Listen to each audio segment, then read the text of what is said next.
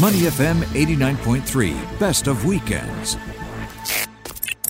Louis Ng, member of parliament for the Nee Soon GRC, uh, chairman of the Nee Soon uh, Town Council, also founder of Animal Concern Research and Education Society, also known as ACRES. Louis, welcome to Money FM Weekend Mornings.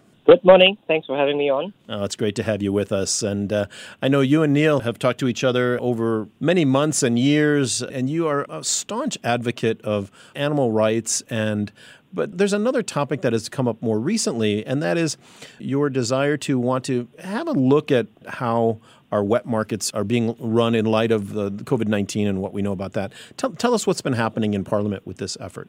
Uh, so I raised this issue in Parliament, really asking for us to review whether we still want to sell and uh, slaughter these wild animals in our wet markets. And like you said, it's, it's really a review because of what has happened in this whole COVID 19 pandemic. And we are taking a risk here, a risk that's very similar again to what might have got us into this whole COVID pandemic in the first place. But not many people know, but we actually sell wild caught uh, wild animals in our wet markets here in Singapore. And these are the soft shell turtles who are caught from the wild in Indonesia and then transported all the way to Singapore for uh, sale and slaughter in our wet markets. And that's the, the big risk that these are wild caught. So you don't really know what kind of disease they might carry. Uh, we know their immunity is weakened because of the stress from capture uh, to transport to starving them here in Singapore. And ultimately, from a human health standpoint, I'm asking whether we want to take this risk now. Uh, very interesting. And uh, I mean, say the words wet market, and it's a very emotive issue these days. Of course, many Singaporeans rely on them. And, uh, you know, to, to even bring up this topic is it's taking a bit of a risk, isn't it? I, I don't think so. And that's, again, in, in the spirit of protecting anim- uh, human health. I think it's important that we review this. Uh, remember, again, that what uh, SMS Amy Khor said in Parliament was that it is a small risk, but small risk doesn't mean no risk. Mm. And if you again look at this whole pandemic, it might have come from the wet market. It might have come from eating one of these wild animals in the wet market. Right. But again, my, my point here is that it is a risk, and this is not a staple food. It's something we can do without. So why do we want to take this risk? Well, Louis, you know I'm with you 100%, and I've supported you for many, many years. But Yep. you, you've, as, as Glenn alluded to, you only have to say the words wet market in, in the Singapore context, and, and there's an instinctive cultural pushback, as if somehow you're you're offending a uh, you know an entire culture. What is what is your what is the response you're you're getting in Parliament itself, amongst other MPs and the cabinet and so on, to this issue? Our response has been positive. I mean, as we've uh, debated it in Parliament, that we have actually stopped issuing new licenses for uh, stalls that want to sell these live turtles. Uh, we are going to review the current sale and slaughter of. We have about I think four stalls uh, that are selling these animals. So it's it's a it's not like a, a, a rampant problem where everyone is selling it in the wet market, but it's really limited to a few stalls. It's not a staple food. Uh, there is a risk involved, and if you add everything together, I think this is the time to to put an end to it. Well, I mean, just to add on to that, I think what you've been doing anyway, leading up to this, is wonderful. I mean, your, in my opinion, you may disagree. Your great achievement was uh, the, the amendments you had made to the Wild Animals and Birds Act, which is now known as the Wildlife Act, which, of course, uh, prevents the feeding and release of wildlife that was made illegal uh, island wide.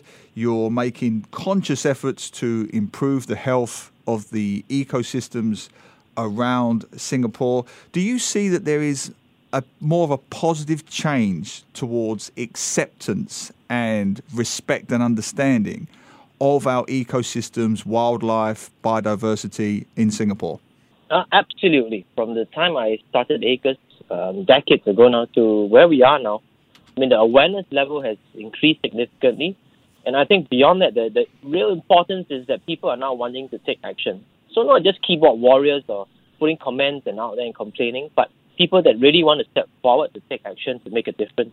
And I think that's what's going to make a difference in Singapore now. Everybody coming together to take action. Speaking with Louis Ng, Member of Parliament for Soon GRC. And Louis, is this also a generational shift as well? For example, the, the turtles being sold in, in wet markets, the live turtles for food. Um, are, are we seeing a generational change in that the younger generation, frankly, just isn't as interested in some of these wild animals to as a food source anymore? Uh, definitely. Isn't they are not as interested also because they've become more aware. I mean, social media has has really opened up um, the whole world to what what's going on behind the scenes in terms of animal cruelty. Uh, so you know we used to talk about shark fin. People now know about the cruelty, uh, the conservation angle, and most are not taking it. We talk about bear bile, rhinoceros horn. All those I believe are a thing of the past in Singapore already, and really it's because of the awareness that has come about. Yeah, I mean, I always say that when I first came to Singapore, I tell the shocking stories that when I first went to Bukit Timah Nature Reserve, there were children f- feeding long-tailed macaques, you know, Pringles and, and, and potato chips, and that's all gone. I mean, for the most part, that's gone now. We've seen the macaques return back to the treetops where they belong, for the most part, feeding themselves. Yourself, Hmm. Acres, other wonderful groups in Singapore have contributed towards that. What other wildlife, animals, marine life do you think we should also be focusing on moving forward? So I'm going to have to say the wet market for the next push now. I think, you know, I always one campaign at a time. The next push now really is the wet market. And of course, it's enforcing the new Wildlife Act. That's something that we've focused on for a long time of how we can coexist with the, the wildlife in Singapore. And now that we've uh, criminalized the feeding, the release of animals throughout Singapore, uh, now is to really create, again, the awareness about this new law, why we have passed the new law, and now to enforce it as well. Yeah, and this is the the more awkward question for you, Louis. Uh, I don't want to put you on the spot, but just this week I was at Punggol. I was cycling at Punggol, and I saw a number of long-tailed macaques in an area that have, has, they've never been there before in the last ten years. And the reason for that, you know, and I know why, is because there's a lot of construction around Punggol with the beginnings of the, the Punggol uh, digital district. And I literally saw the long tailed macaques. I mean, you talk about metaphor. I literally saw them on the tops of the fences where the construction for the Punggol digital district is beginning. You know, in other words, they're being pushed out. So the question to you, and it is an awkward one, but how do we manage that very fragile uh, balancing act between economic growth and environmental conservation. And so that's what I've been pushing for in Parliament, that we have uh, review our EIA uh, assessment framework, uh, that we we make sure that people follow the recommendations of the EIA. So then we can find that balance between uh, development and sustainability. Also, in the new Wildlife Act, we've put in a, a section where the, the government or the NParks Director General can now make sure that EIA recommendations are enforced. And if you remember, I, I raised it in Parliament previously where if there are recommendations and the developer doesn't follow, what happens? And the reply was actually there are no penalties. So right now with the, the amendments that I've brought in, there will be penalties, and hopefully then we can find again that, that middle ground where we can develop sustainably. Wonderful. Louis, uh, you know, the EIA notwithstanding, and of course that needs to go forward and, and be, uh, you know, become a, a, stronger law, as strong as it can be. But as you look at the impact over the past couple of months of of the circuit breaker, of people in general staying home now, you know, around the world and including Singapore, we're starting to see more wildlife come back, more mm. wildlife return. You know, sometimes uh, in in places where they perhaps uh, might be in conflict with humans, but but just in general, we're seeing you know the water looks a bit clearer and cleaner. Yep. Uh, the animals are coming back.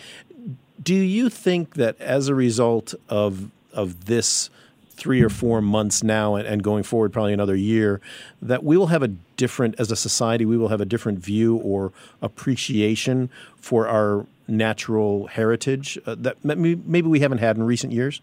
Um, yes we're going to have to balance that. I think you know during the the early stages of the pandemic where we told everyone to stay at home uh, we closed the shopping malls.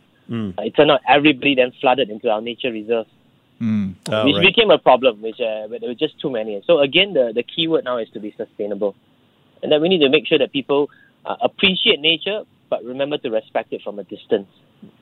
Mm. Yeah, fantastic. And also on the point of COVID 19, a wonderful initiative that I want to uh, flag up of what you did in your Nee Soon GRC. You know, there's been a lot of talk recently, obviously, about migrant workers.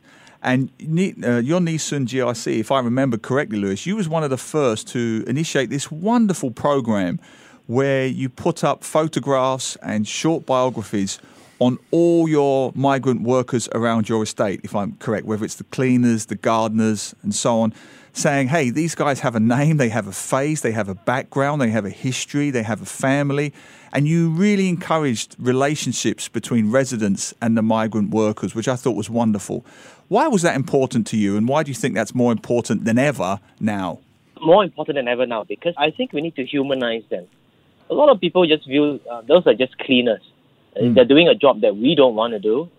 And I think I wanted to change that mindset with uh, residents in Soon to show that, like us, actually, they have a family, they have children, uh, they've left their homes to come and clean ours. Um, I've updated that with a photo of them and me as well. Uh, so that it shows again that we are one issue family. And I think it's important. We bring them out every quarter as well uh, so that they get a chance to see Singapore. I remember we brought them bowling where all of them haven't been bowling in their lives. Hmm. And they, I don't know, it's, it's, a, it's always a nice thing when you bring them out, they're always on their phone FaceTiming because they're showing not just, uh, we're not just showing them their Singapore, but they actually are videoing and showing their families what Singapore is like. And that for me was very touching. No, it was wonderful. It was truly wonderful. And look, I have to say this, I'm probably going to embarrass you, and I think I've told you this before, but I remember vividly when you had first started Acres. Good, that's what I'm going to say. Yeah, yeah. And, and, you had your van, you'd been saving up for this van, and you got your first Acres van, and I was with my wife, and I saw you in the street in your van. I, I think my memory tells me it was Bishan, but I could be wrong and I, okay. I ran up to the van and I either tapped on the window and I just gave you this huge thumbs up as if to say, It's great what you're doing, well done, keep it going. You gave me the thumbs up and then you got rid of the weird Angmo and you drove and you and you sensibly drove away. My question is, from those very humble beginnings to where you are now, it's been a, a fantastic journey, Louis. And I know you're a very humble guy, but what has been your proudest achievement so I know it's just the beginning, but what has been your proudest achievement so far? Would it be the Wildlife Act? Well, it's going to be hard to name one. The Wildlife Act was one. I mean, it, it took me more than two decades to get that amendments um, passed. But just one thing, I think what we've done is we've shown that nothing is impossible in Singapore. That if you put your heart and soul into it, your dreams can become a reality. Sounds very cliche, but I mean, that's what I set out to prove that yeah, I'm only one, but I can I can make that big difference here in Singapore. You have made a huge difference indeed, uh, Louis, and we, we certainly hope that there's much more to come. Our thanks to uh, Louis Ng, Member of Parliament for Nee Soon GRC. We really appreciate you taking time to come on today, and and wish you all the best with the ongoing efforts to uh, protect our wildlife in Singapore. Thank you so much. To listen to more great interviews, download our podcasts at moneyfm893.sg or download the SPH radio app available on Google Play or the App Store.